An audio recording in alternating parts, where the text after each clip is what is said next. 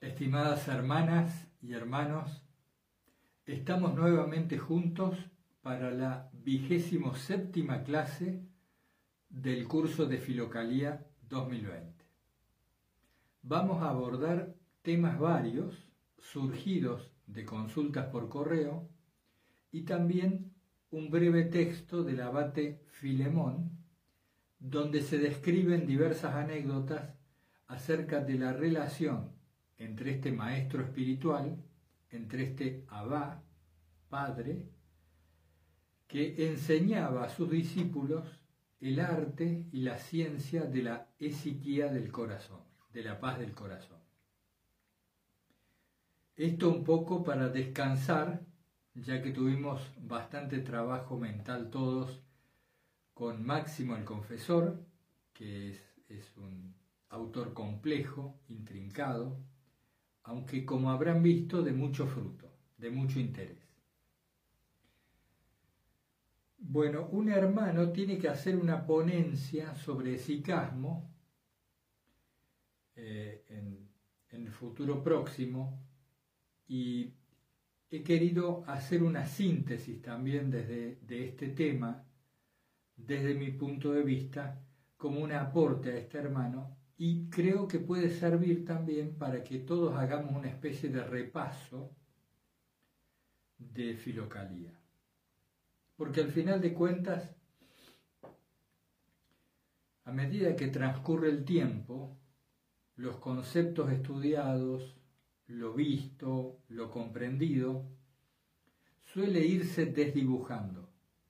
Y después de dos o tres años, cuando uno recuerda aquel curso o aquel libro o aquella película, finalmente lo que queda son tres, cuatro, cinco ideas básicas que están muy claras, pero el resto se diluye. Es la ley de la memoria, la ley de la vida.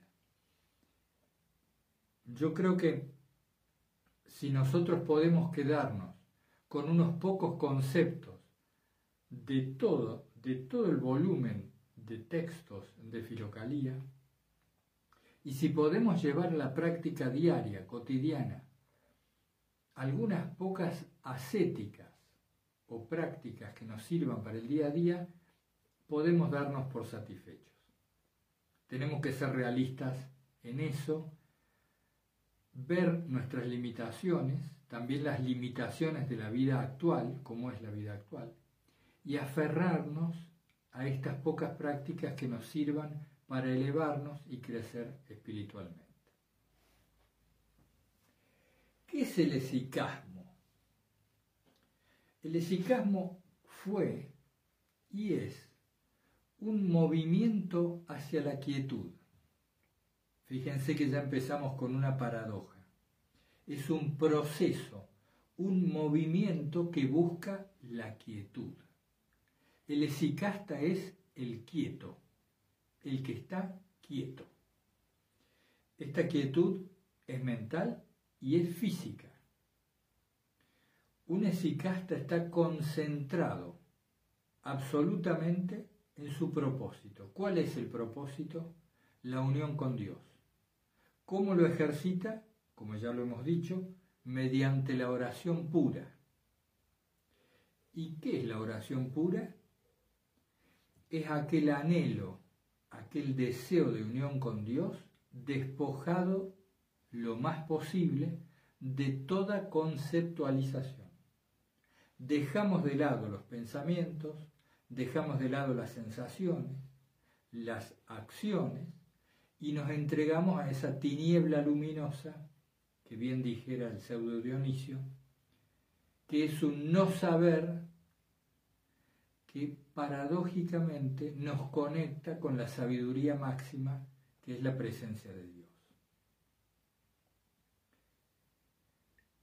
Yo tomé nota, como siempre hago, de tres factores principales del esicasmo para después profundizar en otros aspectos. El esicasmo busca la quietud. Lo primero es la quietud corporal. Tengamos en cuenta esto. El esicasta se queda quieto también corporalmente. Esto lo hacían en general en un banco, en un banquito de, de poca altura, o lo hacían también en diversas posiciones que les resultaran cómodas sin ser demasiado cómodas, para evitar el sueño. Esta quietud corporal que el monje buscaba, el filocálico buscaba, lo primero que hace es poner en evidencia todos los movimientos que el cuerpo y la mente continuamente están ejercitando. Estas funciones que están todo el tiempo en agitación, en inquietud. Entonces, lo primero que hacía el monje, el esicasta o el aspirante al esicasmo, era dejar quieto el cuerpo. Y como verán también en algún texto que vamos a tratar hoy del abate Filemón, el maestro le enseñaba al discípulo a que aquietara el cuerpo en cierto modo a la fuerza. Al principio es a la fuerza. Cuando dejo el cuerpo quieto, surge la advertencia, empiezo a darme cuenta de las constantes pulsiones e impulsos que quieren mover el cuerpo.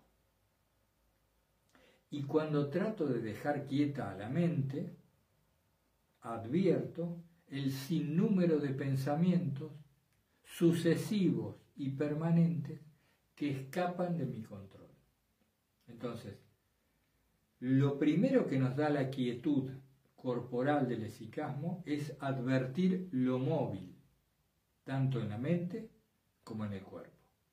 Lo segundo que nos permite advertir es que estos movimientos no son controlados por nosotros y que cuando queremos controlar los movimientos corporales o los movimientos mentales, nos aparece la impotencia.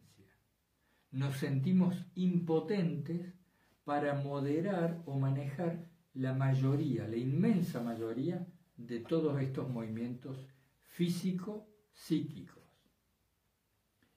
Después anoté que la quietud le permite al monje revelar, hacerse consciente de lo que pareciera ser un acto de voluntad. Cuando advertimos los movimientos y advertimos el deseo de quietud para poder concentrarnos en Dios, descubrimos una intencionalidad, una especie de tendencia interior a la cual por lo general se le llama la voluntad del hombre. Descubrimos un deseo, una fuerza que quiere dominar estos movimientos. Y esto se debate en nosotros entre la impotencia y fugaces u ocasionales triunfos, pequeños éxitos, como cuando decimos, estuve diez minutos quieto, 20 minutos rezando la oración de Jesús sin que muchos pensamientos aparecieran. Pero en general, el que va hacia la quietud en busca del esicasmo se encuentra, por lo contrario, con el movimiento. ¿Qué hace, qué hace esta doctrina esicasta? Nos dice que hay que concentrar la mente ¿Cómo ha de concentrarse la mente? Ustedes saben que la palabra concentrar quiere decir junto al centro. Es decir, concentrar la mente es retenerla en el centro, en el centro de la persona. ¿Cómo se hace esto? Mediante la respiración y mediante la oración, particularmente la oración de Jesús o en otros estadios la oración monológica, es decir, de una sola palabra. Esto de la respiración, ustedes saben que respirar tiene una relación etimológica con la cosa quemada. Respirar es oxidarse. Respirar es un fuego que quema al organismo. Esta respiración es un, es un intermediario, vamos a decirlo así. La respiración es un intermediario entre la mente y el cuerpo. Porque si bien la respiración es tangible, uno puede sentir el paso del aire, el movimiento del diafragma y demás manifestaciones físicas, a la vez la respiración es como invisible, es sutil, es etérea y no, no nos parece fácilmente adscripta a las cosas materiales. La respiración viene a ser un vínculo perfecto, una herramienta para silenciar la mente. Porque en la medida que la respiración se aquieta, concomitantemente la mente se silencia. Es decir, empiezan a aparecer muchos menos pensamientos. Del mismo modo, como ya hemos dicho, cuando hay pocos pensamientos que aparecen, la respiración es muy queda, muy tranquila. Incluso si uno observa a alguien dormido, a alguien que está durmiendo, puede darse cuenta de si está en sueño profundo o está en sueño onírico, es decir, en sueño con sueños, atendiendo al ritmo de su respiración. El que está en sueño profundo, donde la mente está apagada, por decir así, respira muy suavemente y con muy poca frecuencia. Quizá 20, 30 respiraciones por minuto bastan para esta situación de sueño profundo. Eh, o menos, menos incluso, ¿no? Creo que me excedí. Sí, un minuto, sí, 15, 15 respiraciones por minuto es más o menos la media de quien está en sueño profundo. Cuando estamos agitados, enojados, inquietos, respiramos con mucha frecuencia. Entonces, el esicasta, ¿qué hace? Deja quieto al cuerpo, al principio un poco a la fuerza, y empieza a regular su respiración, atiende a su respiración. ¿Qué hace con esta atención? La minimiza, la trata de hacer suave.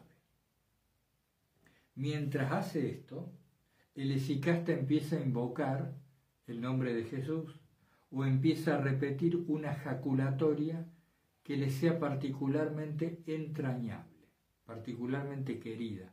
Esto es, que le conmueva el corazón.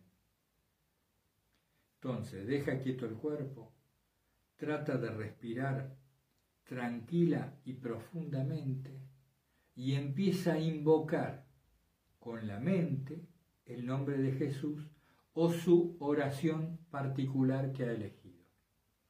Esta última parte de la oración, desde un punto de vista psicológico, tiene la función de concentrar la mente. Es lo que en otras culturas se llamó, en la, en la Grecia antigua, el ecágrata que era poner la mente, toda la fuerza de la mente, tan solo en un punto. Y desde el punto de vista psicológico, insisto, esta es la función de la oración en el esicasta. Reunir las fuerzas, juntar todos los pensamientos dispersos y llevarlos a un solo pensamiento. El Señor Jesucristo, Hijo de Dios, ten piedad de mí una y otra vez, con insistencia, sin desmayar.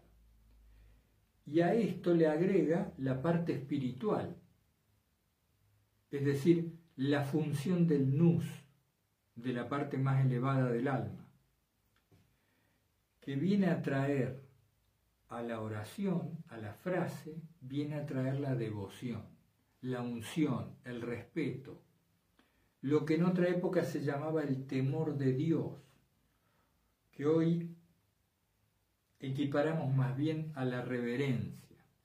a una actitud ante lo sagrado, ante lo luminoso, de suprema reverencia. Entonces, ahí tenemos los tres factores principales del esicasmo. Quietud corporal y la búsqueda de la quietud mental mediante la respiración y la oración.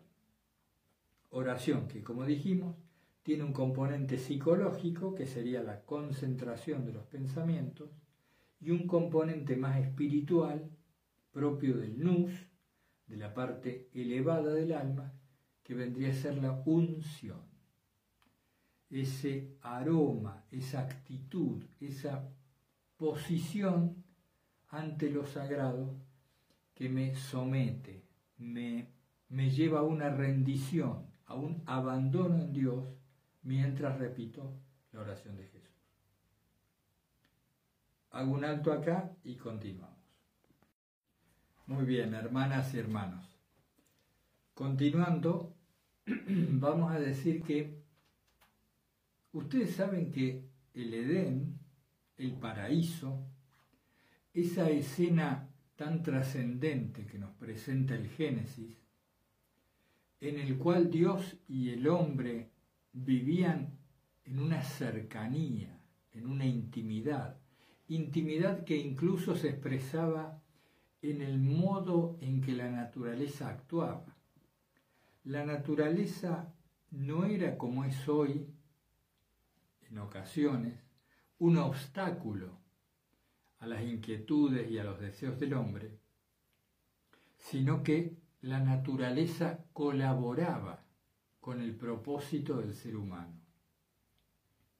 Se dice en el Génesis que no había dolor, no había fatiga, y a partir de que el hombre decide o tiene, tiene ese acto de voluntad pretendiendo atribuirse el conocimiento del bien y del mal, a partir de ese momento surge la muerte surge la enfermedad, surge todos los condicionamientos naturales que hoy parecen oprimirnos.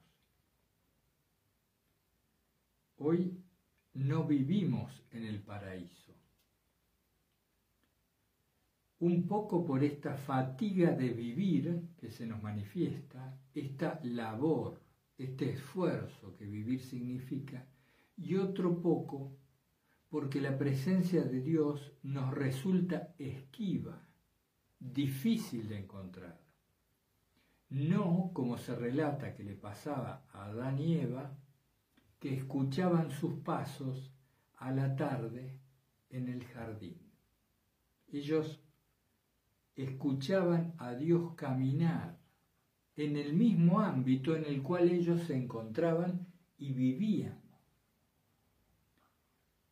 Se tome esto como hacen algunos en sentido literal o como hacemos nosotros en sentido simbólico y alegórico, o de distinta manera según los exégetas, los intérpretes de la Sagrada Escritura, nosotros advertimos en el esicasmo una convicción, y esto es más propio de la Iglesia Oriental, una convicción que en Occidente es más débil. ¿Qué dice el esicasta? Que no hay que esperar el más allá de la muerte para estar en el paraíso. Que no hay que esperar el abandono del cuerpo y de la mente para advertir la presencia de Dios. En este sentido, ontológicamente, metafísicamente, el esicasta, atiendan bien a esto, que es creo para mí uno de los conceptos fundamentales que resume todo el esicasmo. El esicasta es una persona, un monje, un laico, como ustedes quieran, que se niega, se niega a vivir en ausencia de la presencia de Dios el esicasta asume que la teosis, la deificación del hombre, es decir, la transfiguración del mundo personal y perceptual, puede ocurrir ya desde esta tierra. Este es un concepto fundamental del esicasmo, que hay cierto modo de ponerse, cierto modo de ubicarse, cierta apertura del corazón, de abandono y de entrega que nos permite empezar a percibir ya el paraíso en esta tierra. Esto es fundamental. Esto es el esicasmo. Esto es toda filocalía. Que después encontremos en filocalía divergencias y distintos métodos para llegar a esto, de acuerdo. Pero esto es un núcleo. La creencia, disculpen los ruidos, la creencia de que Dios está presente y no solo eso, sino que puede ser percibido en cuerpo y en mente, en esta carne, actualmente por nosotros, por los cristianos. En este sentido, el esicasmo asume que todo lo que nos separa de Dios, de esta percepción de la presencia en el jardín de nuestra vida hoy, en el cotidiano, es precisamente lo que dice el Génesis. Es decir, si yo me creo capaz de conocer los fundamentos del plan de Dios, esto es, si yo soy capaz de conocer la raíz del bien y del mal, si soy un sujeto que puede operar, que puede actuar, en lugar de ser un entregado a la voluntad de Dios, mientras yo me crea facultado de decidir y de hacer más allá de la voluntad de Dios, persisto en la caída, en lo que se ha llamado el pecado original. Entonces, el esicasmo no hace más que decirnos, volvamos atrás el Génesis, volvamos al estado primero, al primigenio, esto es, vivamos atentos a la presencia de Dios y renunciemos, renunciemos al árbol del conocimiento del bien y del mal. ¿Y cómo se traduce esto? ¿Qué es renunciar al conocimiento del bien y del mal, sino abandonar todo pensamiento? Porque los pensamientos son el instrumento mediante el cual la persona, la máscara, nuestra apariencia o cuerpo y mente. Los pensamientos son el instrumento mediante el cual creemos saber, creemos manejar, creemos poder, nos creemos artífices. En cierto modo, nos olvidamos de nuestra condición eh, esencial de criaturas, de criaturas, y nos atribuimos el derecho de hacedores, como si fuéramos capaces de algo más allá de la voluntad de Dios. Entonces, volver a la naturaleza original del ser humano en el Edén, abandonando todo pensamiento, es decir, conocimiento, es posible para el esicasta si renuncia a pensar. Fíjense que esto, esto en Occidente es aberrante. Todo, toda la cultura occidental y hoy en día gran parte de la cultura oriental también, digamos, ya esto es global. Decir que el pensamiento nos aleja del verdadero conocimiento es una especie de herejía, de equivocación suprema. Pero el esicasta dice, reemplaza todo pensamiento por la oración de Jesús. O reemplázalo por la oración que te sea entrañable, la oración monológica. Y luego reemplaza todo pensamiento por un solo anhelo, un anhelo único hacia Dios, un deseo de unión. Si tengo que sintetizarlo, esto es el esicasmo. ¿Cuál es la novedad, entre comillas, del esicasmo? Que nos dice que no tenemos que esperar a morir para estar cara a cara con Dios. Que aquella será otro tipo de presencia, otro tipo de fusión, de permanencia en el seno de Dios, como querramos aplicarlo. Pero el cicasta nos trae un mensaje de esperanza cierta y comprobable en el cotidiano. Ya podemos en el día a día sentir sus pasos en el jardín. ¿Y cómo hacemos? Y nos lo dicen claramente que a nosotros nos faltan las fuerzas, la voluntad o el deseo para seguir las indicaciones del esicasmo, puede ser cierto. Pero todos los monjes de Filocalía nos dicen, aquieta el cuerpo, aquieta la mente mediante la respiración y la oración, y entrégate con unción a repetir el nombre de Jesús ininterrumpidamente. ¿Cuál es el abismo que se abre entre nosotros y los esicastas? Nosotros, habitantes del siglo XXI, y el esicasmo de los primeros siglos del cristianismo y de varios siglos después, como fue también en el monte Athos. El abismo es que nosotros deseamos muchas cosas que no son Dios.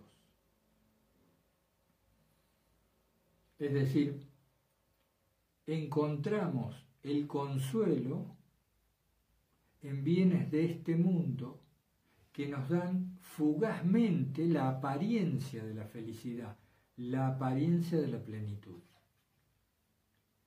No nos entregamos, como hacían estos monjes, a una absoluta concentración de la vida entera en la búsqueda de Dios estos eran propiamente consagrados, estaban entregados a lo sagrado. Por eso hay otro término, pariente del término esiquía, que es la xenitía, que se escribe con X, xenitía, que como dice el glosario de Filocalía, implica el alejamiento, ellos se alejaban exteriormente también de la parentela, de la ciudad, de los lugares que solían frecuentar y se iban al desierto. Es decir, lo que hacían por dentro lo hacían también por fuera. Eran amantes radicales de Dios. Amantes radicales. Hasta las últimas consecuencias se entregaban a la pasión de la unión con Dios y de vivir aquí, ya, ahora, el paraíso. Sin duda que es interesante. Mm, a ver si me queda algo. La, la divina presencia viene a ser para el esicasta lo único que da sentido a la vida. Si no encuentro la divina presencia, mi vida aquí en la tierra pierde sentido. Está la redención de Cristo, la esperanza en el más allá, los bienes futuros, la vida celestial, etcétera, etcétera. Pero tengo que encontrarlo aquí, porque Cristo resucitó aquí, encarnó aquí y nos mostró en esta vida terrenal la posibilidad para todo ser humano, que es ser otro Cristo, como decíamos en otra de las clases anteriores. Bueno, vamos a revisar ahora un poco al abate Filemón, que tiene diálogos con sus discípulos y nos va a servir también para abonar un poco esta síntesis del esicasmo que yo quería traerles hoy a modo de reunir un poco los conocimientos que hemos hecho en tantas clases. Fíjense que ya van 27 semanas, ¿no? Parece increíble, donde hemos ido repasando distintos textos. Pero esto es lo central. Esto que hablamos hoy es lo central. Lo demás es accesorio. Si nos quedamos con esta clase y lo tratamos de llevar a la práctica, está toda filocalía condensada ahí. Ahora ustedes pueden decir, bueno, pero no es sencillo llevar estas enseñanzas al cotidiano. Veamos qué otra cosa podemos aportar y qué nos aporta el abate Filemón. Que de paso les digo, ah, va a haber un, el texto está escaneado, lo hemos escaneado, lo vamos a agregar.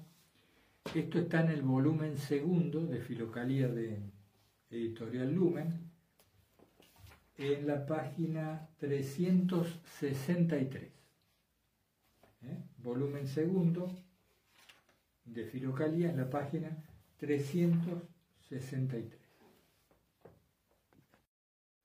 Bien, para ir hacia la parte final de esta clase 27 de Filocalía, en base a textos del abate Filemón, o mejor dicho, de lo que sus discípulos nos cuentan de él, vamos a tratar de seguir esbozando una síntesis de lo que Filocalía en su conjunto nos enseña para, para nuestra práctica espiritual. Quisiera aclararles antes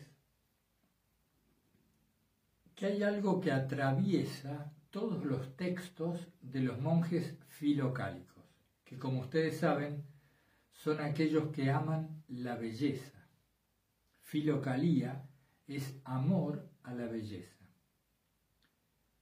Y por supuesto, para ellos, la suprema belleza es Dios. En definitiva, es amor a Dios. Este supremo deseo. Les decía, van a encontrar en Filocalía monjes que se ubican del lado de la lucha y otros que se ubican del lado de la entrega.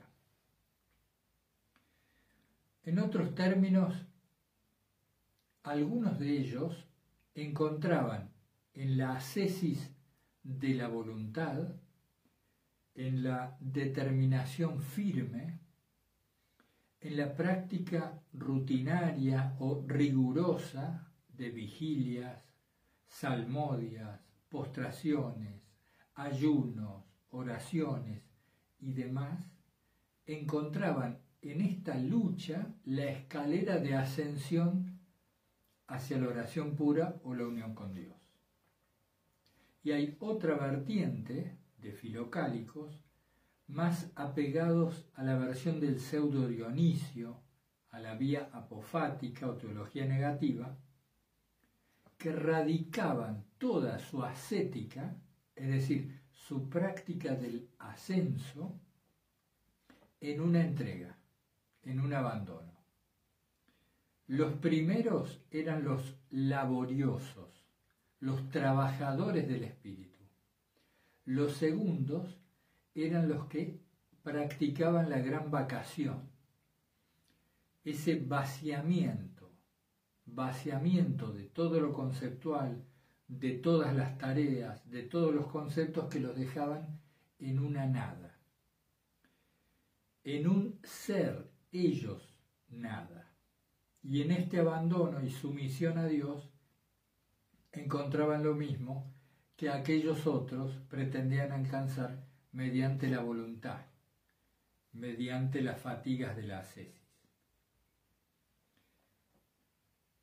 En esto, como en todo, las cosas dependen de la persona, de quién se trata, del temperamento, de la biografía, de las particulares circunstancias y del momento espiritual. Entonces no podemos adherir a priori a una u otra de las vías, sino considerar lo que puede ser de utilidad para nosotros, que en general va a ser una mezcla de estas dos posturas. Eh, yo les voy a dejar, como les decía, escaneado el texto que los discípulos escriben sobre el abate Filemón. Voy a abarcar ahora cuatro o cinco puntos que he extraído de este texto, que como les dije, y les reitero ahora, está desde la página 365 hasta la 378 del volumen segundo de Filocalía. El mismo volumen donde nos encontramos a Máximo el Confesor, las centurias de la caridad y demás. Ustedes van a ver en el texto que se utiliza un lenguaje literario muy propio de la época y de estos entornos monásticos, en el cual se situaba a un discípulo que acudía en ayuda, en pedido de ayuda, perdón, a un maestro espiritual. Esto era, cuando digo que era un estilo literario, me refiero a que no se transcribían en sí escenas verídicas 100%, sino que se ambientaba una, una situación a los fines pedagógicos. Por ejemplo, ustedes van a ver que llega el discípulo, se arroja a los pies del maestro y le dice, enséñame cómo he de ser salvo, cómo me he de salvar, cómo alcanzaré la salvación. Esto de arrojarse a los pies simboliza la sumisión, la obediencia con la cual el discípulo se acercaba al maestro, al Padre Espiritual. Y su pedido de salvación simboliza también ese objetivo único, el propósito único mediante el cual después se iba a concentrar toda la ascética del discípulo. Esto se usaba en, en diferentes siglos en estas eremías, en estos desiertos o monasterios al aire, al aire libre, donde se reunían en una vida semi-eremítica muchos de estos monjes que son reseñados en Filocalía. ¿Qué le dice el abate Filemón a sus discípulos? Les dice, no has perfeccionado el deseo de Dios. Fíjense, esta es una enseñanza que nos ayuda a sintetizar filocalía en la misma vena de lo que venimos haciendo en esta clase. Cuando el discípulo se queja o lo interpela de que no logra superar algunas de sus numerosas pasiones, el abate Filemón le dice, no has perfeccionado el deseo de Dios. Esto se ha visto en otras clases, es decir, cuando el deseo de Dios no es supremo, no abarca la casi totalidad de mis deseos, es muy difícil que las fuerzas psicológicas y físicas del discípulo se encaminen en pos de esta ascensión, de esta ascesis. ¿Cómo se hace para que el deseo de Dios crezca o sea el único deseo o el más grande. Cuando se ha tomado conciencia de la fugacidad del resto de los propósitos. Cuando a la vez se recuerda constantemente la presencia de la muerte, de la finitud. Y cuando también se ha adquirido una conciencia del pecado, de la bajeza o de nuestra impotencia para actuar como queremos. Estas tres características resumen un poco la actitud adecuada del discípulo ante el maestro espiritual en Filocalía. ¿Cuál es la meta o el centro de la enseñanza que el abate Filemón y la mayoría de los maestros espirituales de Filocalía tratan de inscribir en el alma del discípulo. ¿Qué es lo que se pretende alcanzar? Ni más ni menos que la impasibilidad del alma. Esa característica que la hacía impenetrable a la influencia de cualquier circunstancia. Si ustedes quieren saber qué pretendían los filocálicos, acuérdense de esta palabra, impasibilidad. El impasible es el que no puede ser afectado por nada.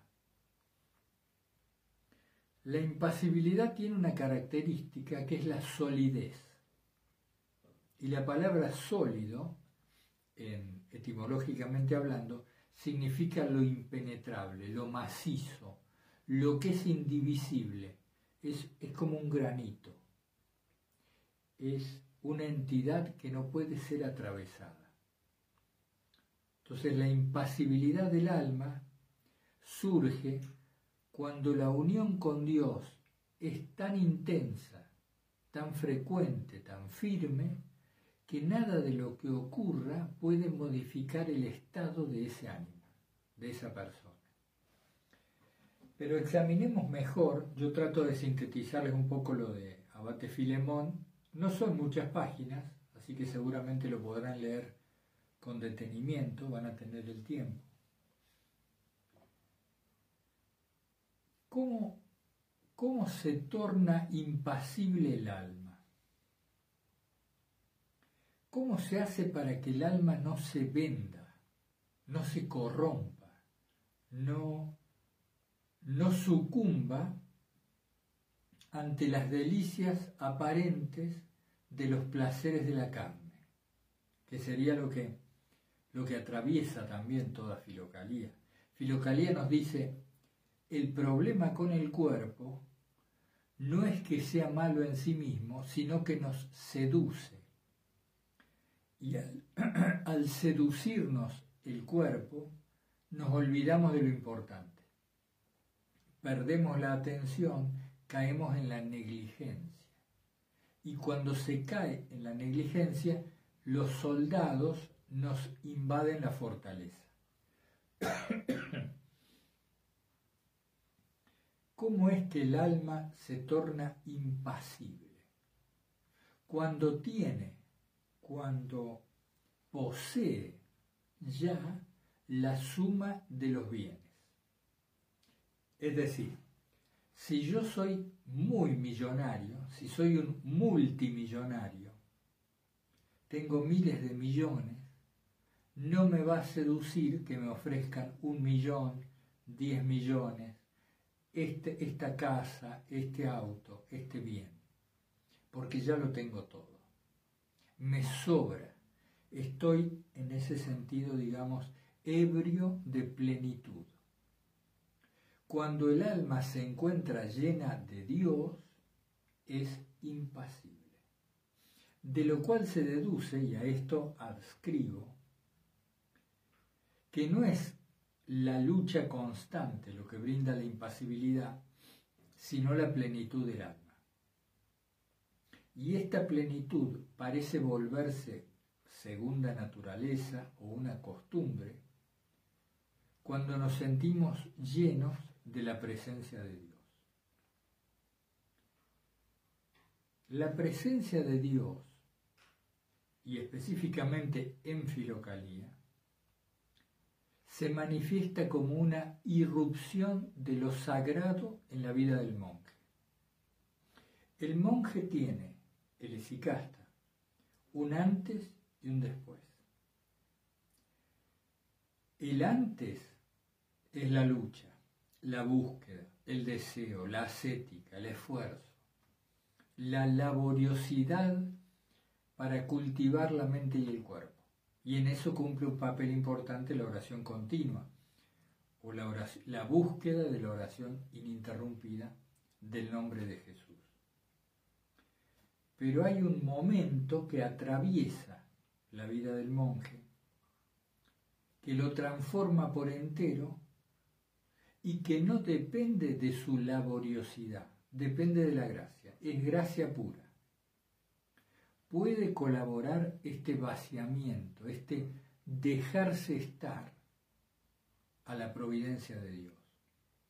Pero en algún momento, más tarde o más temprano de esta carrera ascética de ascensión, lo sagrado viene a irrumpir, invade la vida del monje. Y éste se encuentra a partir de ahí presa de la luz está iluminado. Empieza a mirar al mundo con los ojos de Dios. O como dice algún filocálico, Dios mira a través de mis ojos. Las mismas palabras de San Pablo cuando decía, no soy ya yo, yo, sino Cristo que vive en mí. Esta transfiguración del mundo provoca el cese, la finalización de todo esfuerzo. La vida espiritual deja de ser lucha y es dejamiento, abandono de los cuidados, y en ese sentido es felicidad plena. De eso hablábamos cuando nos referíamos al Edén, en la primera parte. ¿Qué más eh, les decía el abate Filemón a sus discípulos? Que debían cuidarse sobremanera de no hacer para agradar a los hombres. Cuando nosotros hacemos algo bueno, aunque sea bueno en sí mismo, si esto provoca el reconocimiento social o el agrado de los demás, perdemos gran parte de lo hecho. Es como si ya recibimos aquí el premio y no se acumula en nosotros por nosotros mismos. Entonces, esta era una recomendación central. No hacer para agradar a los hombres. Y por eso el énfasis en la oración secreta, quédate en tu celda, cierra la puerta. Incluso en los oficios comunes, que a veces tenían los esicastas, una vez a la semana, una vez al mes, incluso en el desierto de Cetis y de Nitria, o en el monasterio de Santa Catalina en el Sinaí, los oficios eran a veces una vez cada seis meses. Aún en esas ocasiones se aconsejaba la circunspección, mirar el piso, permanecer ocultos. Como muchas anécdotas nos cuentan, tal o cual padre permanecía detrás de una columna, hincado, mirando al piso, no hablaba con nadie porque el permanecer expuestos a la mirada ajena permitía el surgimiento de la vanagloria, del orgullo y de todas estas cuestiones que vienen finalmente a impedir el progreso espiritual. ¿Qué más? Abate Filemón dice lo mismo que dicen la mayoría de los filocálicos, que si te es muy difícil serenar los pensamientos. Si acudes a la respiración y ni aún así se calma tu, el tumulto de tu mente. Si la oración de Jesús te resulta esquiva, difícil, apégate a la Sagrada Escritura. Lee en alta voz y con mucha frecuencia la Sagrada Escritura. Esta es una práctica filocálica esencial como les he dicho en alguna otra exposición, ellos tendían, tendían a memorizar los evangelios y aún otros hacían la proeza de memorizar toda la Biblia. Claro, disponían para ellos de 20, 30 o 40 años de soledad, de psiquía. Les digo, eh, incluso en nuestra vida cotidiana hoy en día, hay hermanos que me comentan que la repetición frecuente de la Sagrada Escritura en voz audible para sí mismo, con unción, con reverencia y con tranquilidad, en la soledad del cuarto, les produce una situación interior que es muy afín a la percepción de la Sagrada Presencia. Y Filocalía toda está enfatizando en el valor de la palabra de la Biblia, la palabra de Dios inspirada que se transmitió allí, como de un valor excepcional, un valor salvífico en sí mismo, muy parecido a lo que se alude cuando se refiere al nombre de Jesús, que tiene en sí cualidades de la presencia de esta persona a la que se invoca. En esto también abunda el abate Filemón. ¿Qué más? Tenemos aquel pizarrón. si resisto, claro. Otra cosa que dice el abate Filemón es, mi cuerpo va a resistir cualquier cosa si antes la resisto con el alma. Es el alma la que informa al cuerpo, la que le da la forma. Y en ese sentido lo hace resistente si se encuentra unida a Dios. Este concepto es de interés. Pero vamos, ya para ir terminando, después les leo un breve párrafo. Hermanos y hermanas, ¿cómo se hace si nosotros quisiéramos aplicar filocalía lo mejor posible, con, con nuestra mejor actitud y nuestras mejores fuerzas? ¿Cómo se hace hoy en día para aplicar filocalía? Uno tiene que hacer suyo, tenemos que hacer nuestro, este deseo que yo les mencionaba, de revelarnos.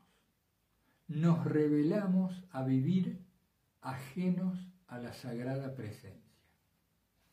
No tenemos que aceptar que mañana al despertarnos, cuando abrimos los ojos, no veamos o no sintamos en nuestro corazón el aroma de la presencia de Dios. Esto puede resultar muy extraño en Occidente y en esta época. Pero, ¿qué sentido tiene nuestra vida si no sentimos esa presencia? Recuerden que filocalía, en filocalía, la presencia de Dios es corporal y es mental no es una intelequia, no es una conceptualización para la vida futura, no es una aspiración. La presencia de Dios, para estos monjes, o para aquellos que eran avanzados en la práctica, era algo tangible. ¿Cómo es tangible la presencia de Dios? Mediante la luminosidad de los sentidos. Los sentidos funcionaban según su función y percibían, perciben el mundo transfigurado en luz. Es decir, se advierte a Dios en todas las cosas. En ese sentido, la belleza del mundo se hace patente, la belleza de la creación, de la obra de Dios. Y a través de la obra de Dios lo conocemos a Él. Del mismo modo que podemos saber algo del alma de un pintor mirando sus cuadros o de la personalidad de un escultor mirando su escultura. Pero además ellos respiraban a Dios, lo respiraban porque a cada respiración le correspondía una oración. Y cada vez que aparecía un pensamiento, en lugar de seguirlo o de creerlo nuestra voz, ellos desatendían esto para volver a la oración. Entonces, la vida del esicasta es una vida consagrada en palabras mayúsculas. Es un vivir junto a lo sagrado en todo tiempo y lugar. Fíjense que una de las frases más mencionadas en Filocalía es yo duermo, pero mi corazón vela. Yo duermo, pero mi corazón está despierto. Comentan algunos de ellos, incluso el abate Filemón, en alguna de las anécdotas aquí reseñadas, que dormían despiertos. Esto es, llegaban a estar en vigilia orante, a salmodiar, a recitar los salmos, con tanta frecuencia, perseverancia y devoción, que solían hallarse con el cuerpo dormido y la conciencia despierta recitando la salmodia. Fíjense qué, qué bello y qué, qué interesante llegaban a encontrarse con el cuerpo dormido, imagínense ustedes, en medio de la madrugada, despertar en el cuarto, sentir el cuerpo dormido y escuchar al corazón rezar. Esto es el esicasmo, eh, desde nuestro punto de vista. El esicasmo es una entrega total y absoluta. No es un hacer como si, no es un hacer como si Dios estuviera presente, como si fuera que Él está todo el tiempo junto a mí. Es vivir la realidad de la presencia de Dios hoy, aquí y ahora. Pero ¿cómo, tantas veces lo hemos dicho, cómo se hace esto? Y cada vez vamos respondiendo una cosa y otra cosa. ¿Y cómo haré esto? Y de tal manera. Pero nunca alumbra una respuesta definitiva. Hasta que nos encontramos con algo que es vigente, yo les diría en el 90% de todos los monjes reseñados en Filocalía y por supuesto en el abate Filemón, a quien en esta clase hemos querido hacer mención, aunque su texto es muy breve. ¿Cómo hacemos? Desechemos todo lo dicho. ¿Cómo hacemos? Cuando no sabemos cómo hacer, cuando estamos sumergidos en la impotencia de nuestra debilidad, lo único que nos queda es la súplica incesante. Este es todo el mensaje de Filocalía. Cuando estés rendido, cuando veas tu impotencia, cuando ya no te quede nada, cuando hayas perdido toda esperanza, cuando tu disgusto con tu conducta sea tal que te reconoces incapaz de modificarla, como decía San Pablo, ¿no? Esa ley que habita mi cuerpo, la ley de la carne. En ese momento la oración incesante parece ser lo único que nos queda. En otro contexto se diría que la única libertad del hombre es gemir, clamar o pedir a Dios más resumidamente, como si la única libertad del filocálico fuera elevar la mirada a Dios. Y esto es un elevar el corazón, un sublimar todos los deseos, un sintiendo el desamparo, entregarnos por completo a la oración. Si has perdido todo, reza. Cuando no te quede nada, haz la oración continua.